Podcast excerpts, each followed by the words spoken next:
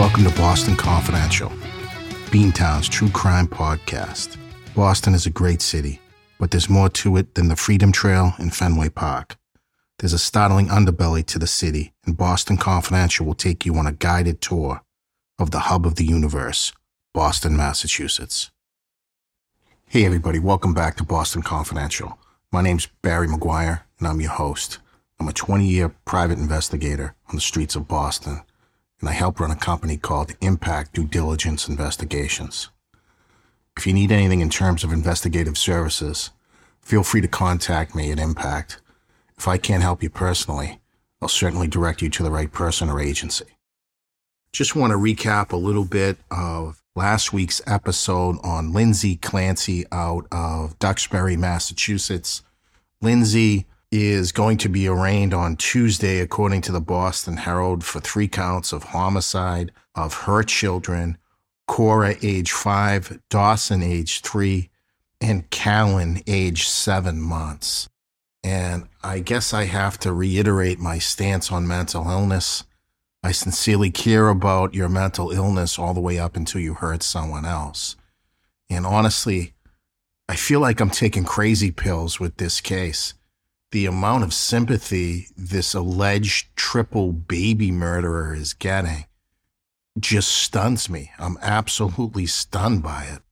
There's nobody in this world who could tell me that if a man had done what Lindsay allegedly had done, you wouldn't be rushing him into a gas chamber.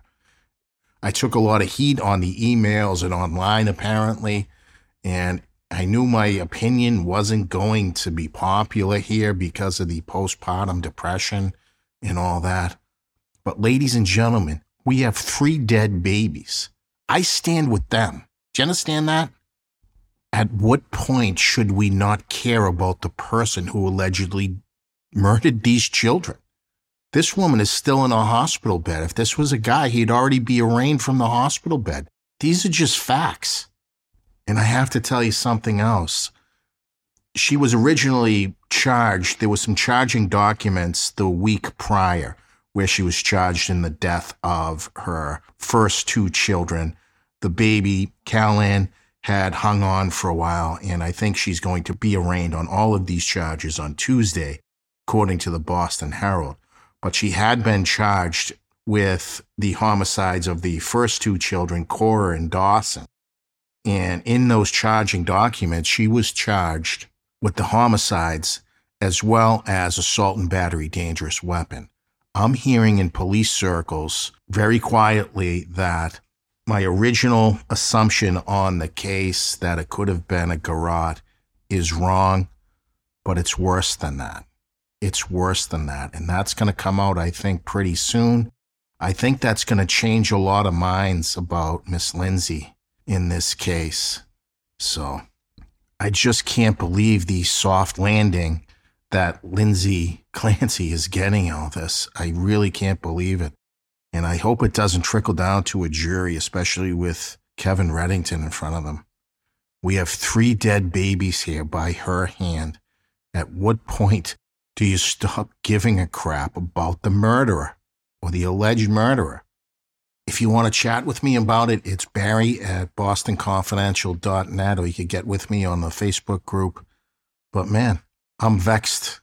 I'm vexed on the reaction to this. There's three dead babies here, and they're already pushing it out of the news cycle. I also just want to touch on something. Somebody had accused me of mansplaining postpartum psychosis. The reason I went into an explanation of postpartum psychosis wasn't mansplaining, which I've never really understood the term anyway. I do in the general realm of today's society, but I gave an explanation to the best of my ability from the National Health Service about postpartum psychosis. You want to know why? Because I didn't know much about it. And if I don't know much about it, I assume others have limited understanding as well. And I believe that to be absolutely correct. So if I'm a man explaining something to people who don't usually understand this medical terminology. It doesn't happen every day. It's not in our everyday vernacular. I'm mansplaining to someone because I'm a man. You know what? Kiss my ass. All right. I hope that was clear enough for you. let's get on to this week's case.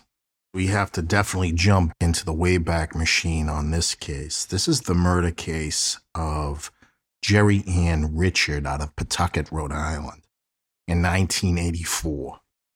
This case comes to us by way of repeated listener suggestions. The reason I had delayed in doing this case is there's so little information available on this case. It happened in 84. I think it was fully adjudicated by 86. But man, there's just not a hell of a lot of information out there. I'm going to do the best I can. It's definitely a case that we need to cover. I remember this case, and I think everybody else does as well. And the enduring memory I have about it was sitting with my mother watching the news. And the mom, Donna Richard, was pleading for the return of Jerri Ann Richard, who had been reported kidnapped out of their home. And she was hysterical. And the media was in a frenzy, an absolute frenzy. And you could put this to probably the beginning of this crazy media age, almost like 24 7. This case was all over the news. There were massive searches of Pawtucket, Rhode Island during this time frame when this four month old baby, Jerri Ann Richards, was taken from her home, according to her mother and father. So the police go ape shit, right? And they start searching in mass. So word gets out there's a missing baby, four months old, right? So residents start doing the same. You just can't keep them from helping. And that's how it goes. But after that first day, when they don't come up with the baby, man, people's hearts sank because she's four months old and she has to be fed. She has to be taken care of. And nobody knew what was really going on. Let me just tell you a little bit about Pawtucket, Rhode Island. Pawtucket is about 15 minutes north of Providence and about 40 minutes south on Route 95 from Boston or thereabouts. And Pawtucket is kind of hard scrabble, and I think it always has been. It's a former mill town, and when the work in the mills left, nothing really replaced it.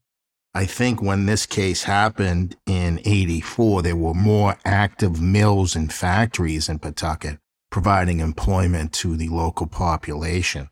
Since then, all of that work has went either south or to Mexico or China. And the mills remain and they're beautiful buildings and some of them are converted into condos and apartments now, but there's not much going on in Pawtucket there's always been an underlying large drug problem, and with that comes crime. So, even back in the 80s, I believe that to be true. So, the information on this case is spread out all over the place. There's no central repository to go to to get everything on this case. And man, I hope the police have it together more than the general media does because this case will never be solved if they don't. And we're starting to ramp up to that, that it'll never be solved. I believe both mom, Donna, and dad, Ralph Richard, are still alive, but I'm not entirely sure. I saw no obituaries. I looked for them and all that. But let me tell you about November 11th, 1984. So, guys, as I had mentioned, the information on this case is sparse. So, I've researched the hell out of it and I'm going to give you what I have. But on November 11th, 1984, Jerri Ann Richard was reported missing. Actually, she was reported kidnapped from her apartment. So that got a big response from the Pawtucket police. The Richards resided at 452 Main Street in Pawtucket, and their apartment was above a garage. And the dad Ralph Richard, among other things, was said to restore classic automobiles, and his shop was downstairs from the apartment. So they're on the second floor. Garage and the facility is down on the first floor, and that will definitely come into play later. So I'm not sure if Donna Richard was on television that night of November 11th or it was the next day on November 12th. But the segment with her crying for the return of baby Jerri Ann was just like a clarion call to the media. She put out an emotional appeal, and man, it, gathered a lot of attention. So, in that regard, it was good for the case. But it would later come out that baby Jerri Ann had already been killed at that time. And the parents went in for questioning almost immediately. And I believe the police would likely have suspected them almost from Jump Street. And let me tell you a little bit about Ralph Richard, and you might understand the police reasoning in that. I don't know if the Pawtucket police knew about Ralph Richard before his baby went missing, but he was a pretty high level marijuana smuggler, stretching from like Miami to New Hampshire, Rhode Island. And he was doing this, I guess, alongside this antique car restoration business he had below his apartment. Was it a front for just drug running the antique restoration business? I don't know. Again, you don't hear much from the Pawtucket police in this case. So I don't know if the Pawtucket police knew that Ralph was a drug dealer, but he would speak to them pretty openly and he stated that he was involved with a drug deal of about $100,000. And don't forget, this is in 1984. But he said, yeah, that's true. Somebody got shorted out of money in a deal, but it was a friend of his. It wasn't really a big deal. And these people he was working with were not heavy hitters. And Ralph Richard, I believe in 1990, would be convicted of drug trafficking. And it was an enterprise that stretched from 1973 through 1984. So I don't know if the feds were onto him or any of the local police, but he was definitely involved in drug running. And he stated that no, those people he was involved with wouldn't do that, wouldn't come into the house and take their four month old baby and harm the child. But what Ralph Richard did say, and I don't know how many interviews this was in or when he said it, but it's all spread out all over the place. But eventually, in one of these interviews with the police, Ralph Richard gives up his wife as the murderer. He said, Donna Richard, my wife, is a violent person, a jealous person. And Ralph said Donna had just found out three days prior that Ralph was having an affair with a woman by the name of Priscilla Dixon. I've also heard this woman referred to in reports as Donna Dixon, but regardless, Ralph was reportedly having an affair and he admitted it. And Donna would later testify in this case. So he was having an affair. And he stated that Donna went apoplectic when she found out. He said that Donna had reported to him that if you ever leave me, you'll never see your child again. That type of stuff, right? So Ralph does go on to tell police more of what he thinks happened. But I don't know if it was crappy police work in this case. The police never seemed to box this guy into a timeline. What did you see and when did you see it? When did you last see the baby? When did you see your wife? How was your wife acting? It is stated that when Donna Richard was told that the baby was missing, she was unduly calm, right? So it's just a strange case from Jump Street. But that's Ralph Richard, and I'm going to tell you about Donna as well.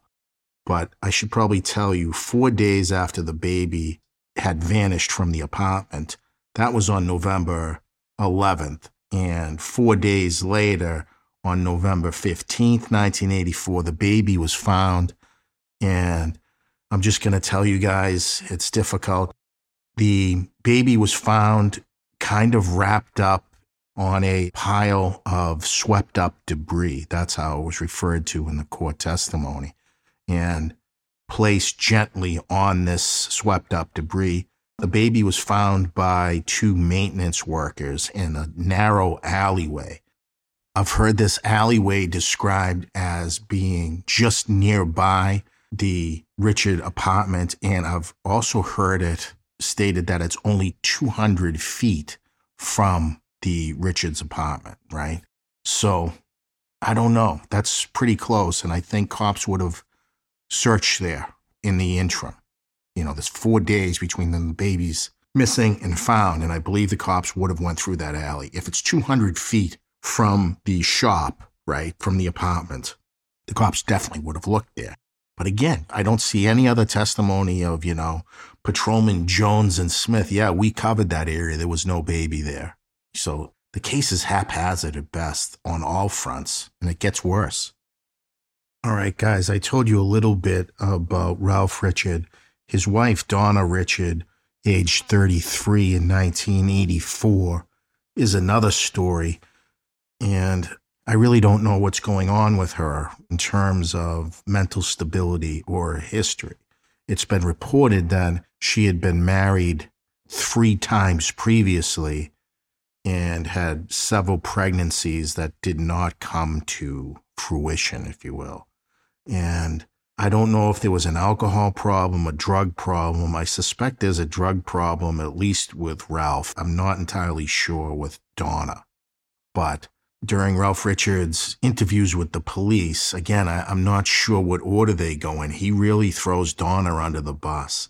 This is the story as Richard tells it.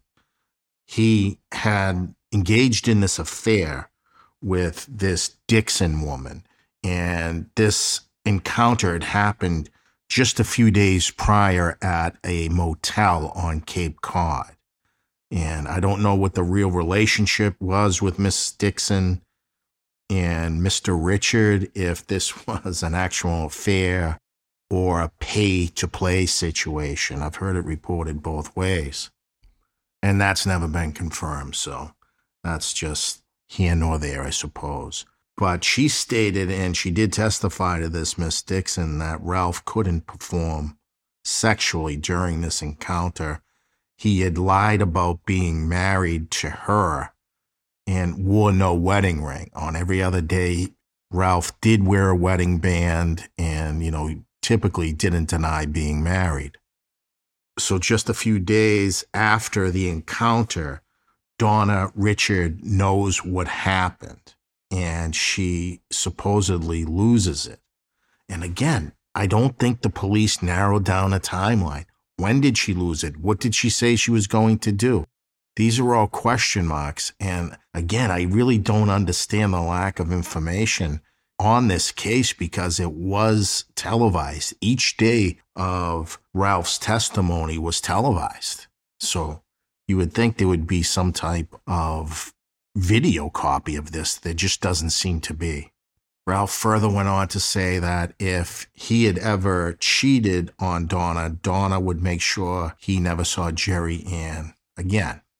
So, this is the word of a drug dealer. It's the 80s. Do you take the word of somebody who's involved in that lifestyle? I don't know. But let me tell you a little bit about the autopsy. The baby was found four days after the initial disappearance, and they did an autopsy pretty quickly. And what I'm about to tell you is horrific, and it involves extreme violence against kids. So if you've got to skip this part, we'll skip the rest of the episode. I certainly understand. The cause of death was blunt force trauma to the back of Jerri Ann Richards' head. The coroner theorized that the baby had been held by the feet and swung into a hard surface. Man, three times, at least three times, the amount of force was so great that it caused her lungs, the baby's lungs, to smash up against the back. So the baby's lungs were bruised at that point, and I just can't believe that. So she was repeatedly struck and the prosecution would later theorize that this happened in the bathroom and they'd charge the mother, Donna Richard, with homicide. And it is said by the coroner that the amount of force would show great anger. And I believe that to be true. And it was blunt force trauma to the back of the head. And there would have been blood. I think there would have been a lot of physical evidence left behind. But when the police arrived at the apartment, they did do a crime scene analysis, or at least a brief one, but at that point, they believed it to be a kidnapping and not a homicide. And During a subsequent interview, the coroner stated that he had been looking at photographs of the bathroom. There were dark stains on a bath mat. But again, at that time, they were looking for a kidnapper in the baby, so they were kind of hyped up on that. And the bath mat was never submitted for analysis because the stains were so large and the baby is so small, it would have been a relatively significant amount of blood, even if it's just droplets because they have so little blood in their system. You know what I mean? But the bath mat was never collected and submitted as evidence. And the coroner says, I wish it had been, quite frankly. So that's another blunder here. But the coroner in this specific case also gave that cause of death that I had just provided to you, but it gets worse. The baby was raped and there was semen inside the baby's vagina. It's just horrific, absolutely horrific. And the police reported that the baby was placed gently on this pile of debris, which they described as being swept up. So there must have been broom marks or something mm-hmm. around this mm-hmm. thing. And, you know, four days later, the maintenance men find the baby. The coroner would later say that he believes the baby was killed on November 11th and, you know, not held during the time frame that she was still reported missing. So he believes that the baby was killed upon this abduction in air quotes, right? So in Ralph's interviews with the police, he puts it on the wife. And I know I've just said this, but he said she was violent, found out about an affair, and all this other stuff. And he believed that Donna had done this. He said this to the police. Subsequently, Ralph was charged with rape of a child.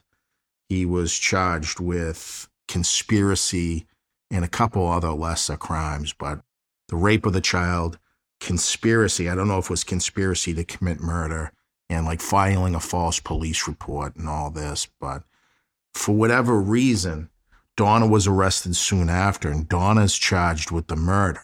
And I think they totally jumped the gun. There just wasn't any physical evidence really that pointed at least to Ralph. And after the arrest, I don't know if a judge made the decision or the district attorney made the decision. Again, there's just not much information out there. But somebody in the court system made the decision to sever the trials, meaning that Ralph would go first and be tried on the rape allegations, and then Donna would go for the murder, right? And I just don't understand this. This was all in one case and you already have Ralph pointing the finger at Donna. It was just the biggest blunder. I don't know if this was a judge or again the district attorney who elected to do this, but Ralph goes to trial first. And it was May 86 and they start the trial. There was over 50 witnesses. Miss Dixon was there and one of the babysitters had provided some evidence during this. There was 50 some odd witnesses the state was trying their best, but I just think they jumped too soon. They needed to investigate this case more. So I realized this was the mid 80s and DNA had not come to fruition yet, but you could at least blood type the semen with the father to see if they were a match, because if they weren't, right, you have an innocent man in front of you. He didn't rape the child. I don't hear anything about blood type on this. I hear semen, and that's it. Yeah, there's semen in it, but does it connect back to the father? Again, I don't hear anything about that. And was this sperm that was found inside the baby saved? Because now you have DNA, you can do amazing things with DNA. You'd already have the father's DNA, the mother's DNA. Quite frankly, I think if this case happened today, it would be an open and shut case, right? Because I do believe that the sperm would come back to a family member here and you would break the case. But again, did they save that DNA? Never heard a word about it. Never heard a word about what other evidence there is in this case. During the trial, during Ralph's trial, the babysitter came in and stated the night the baby went missing, she had placed the baby in a t shirt and a sleeper. You know, I, I, don't really know. I know a sleeper is. Why would the baby have a t shirt on? Maybe underneath the sleeper. I get that. All right. So the babysitter knows exactly what she put the baby in. And the baby was found changed, changed clothes. And I don't know if they ever found these other clothes that the sitter had put the baby in the crib with. So who changes clothes, guys? Parents change clothes. Does a kidnapper change a baby's clothes? I don't think so. But the baby was found dressed differently than when the babysitter put her down. Again, I have no timeline here. I don't know when the babysitter put her down. I don't know who was home with the babysitter or when the babysitter left. It's all just so many question marks here. It's ridiculous. And I believe this next item I'm going to tell you about was submitted as evidence, but again, I'm not entirely certain. There was a mechanic who had purchased a car or somehow came into possession of a car that had been housed at J&R Auto, the business that Ralph had run just below his apartment. So he was restoring this car and this other guy comes into possession of it. And he finds in this, I don't know what the time frame was, was a baby's hairbrush with what they believed to be blood on it. And that had been at Ralph's shop. So again, do they do any analysis to match the hairs on the brush to hairs on the baby's head? Again, question marks, I don't know. This was one of the reasons I didn't want to do this case, guys, because there is just so many question marks here. Like, it's just so difficult. And if I'm having difficult doing a podcast on it, imagine how an investigator feels, right? Who's actually looking to get a conviction for this baby's homicide. So it appears the case uh, against Ralph Richard was high on emotion and low on evidence, right? Just in terms of the rape, it seems like, yes, this baby was raped, but you've got nothing to say it was the father. Some other items I hear were found at the house, at the apartment, was a towel, bath towel near Ralph Richards' chair. That's how it's described, that had semen on it. And what does that mean? I don't know. You know what I mean? A defense attorney can run roughshod over something like that. It's a head shaker. This case is an absolute head shaker. They just rushed to this case. They rushed this to a jury and it wouldn't go well. So, this is the theory that the prosecution came up with. Ralph was having an affair, but was sexually frustrated. He was impotent at the hotel with Miss Dixon, wasn't getting any sexual satisfaction from the wife, and he raped his four month baby daughter. Seems a bit of a leap, right? It just does but it gets worse. So they further theorize that Donna became aware of the affair with Miss Dixon and killed the child in retaliation. I've heard that on one hand. And then I've heard that the mother was not aware that the child had been raped and the baby wouldn't stop crying due to the pain of having a grown man inside of her the wife took the child into the bathroom and slammed her against the concrete or something repeatedly. I mean, these are divergent theories here, and it just seems a bit silly.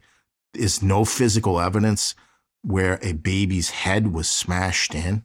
You don't even collect the bath mat? What the hell's going on here? So, part of the conspiracy charge against the dad is that he helped get rid of the baby and place that baby on that pile of debris. And then he lied about it. Where's the evidence of that? Again, long on theory, short on facts, and definitely short on physical evidence. So, as you can imagine, there's a lot of emotion in the courtroom. The closing argument of the prosecutor was two hours long. But again, short on facts. Was it Ralph's blood type of the semen that was found inside the baby? I don't know. I'm just flummoxed on this. and the case kind of falls apart. And Ralph Richard ends up with a not guilty in 1986. So he gets a not guilty and can't be tried again for these crimes. And don't forget, they severed these cases and they were going to use Ralph Richard, I believe, to testify against Donna. They would have offered Ralph a somewhat of a reduced sentence if he kind of confessed afterwards, right? And they were going to use all of that information against Donna. Let me tell you that the prosecution is certain that Donna committed this homicide. What physical evidence backs that up, I don't know. But when they couldn't get a conviction on Ralph Richard for the rape and the conspiracy charges, they couldn't use any of that information against Donna. And she had been charged with homicide and she had been awaiting trial while in prison, you know. She couldn't make bail. And after Ralph Richard was acquitted, I think they released Donna. And these two goofballs would go on to have another child together. Can you imagine that? They reconciled after Ralph stated that Donna had killed Jerri Ann. They had another baby and lived together for several years afterwards. It's it's just horrible. In the year 2000, an I team report from one of the Rhode Island stations was contacted by the grandmother. I don't know on whose side, if it was on Ralph's side or Donna's side. And somebody had sent the grandmother a recording and letters stating that he had seen somebody trying to get into the apartment on the night the baby went missing nothing much ever came of that again. That was in the year 2000. I'll put that article in the show notes. But I'm not sure what happened here. But I need to tell you about something else that I think really ruined the chances to convict Ralph Richard of anything. About four to six weeks before Jerri Ann Richard either disappeared or was abducted, two Pawtucket police officers were on patrol on Main Street and they saw a ladder up to the window of the commercial building that the Richards live in. Don't forget, it's a commercial area with the shop downstairs. The cops didn't know that this ladder was leading to a residential section of the building. They thought they had a B&E in progress. So what the cops do, and they were later faulted for it, but I don't see a lot wrong with it. Quite frankly, they go up the ladder and they want to catch these guys in the act, right? Because it looks like a B and E. And they go in and they see, geez, this is a family home. They actually see Jerri Ann sleeping in her crib. Then they see mom and dad.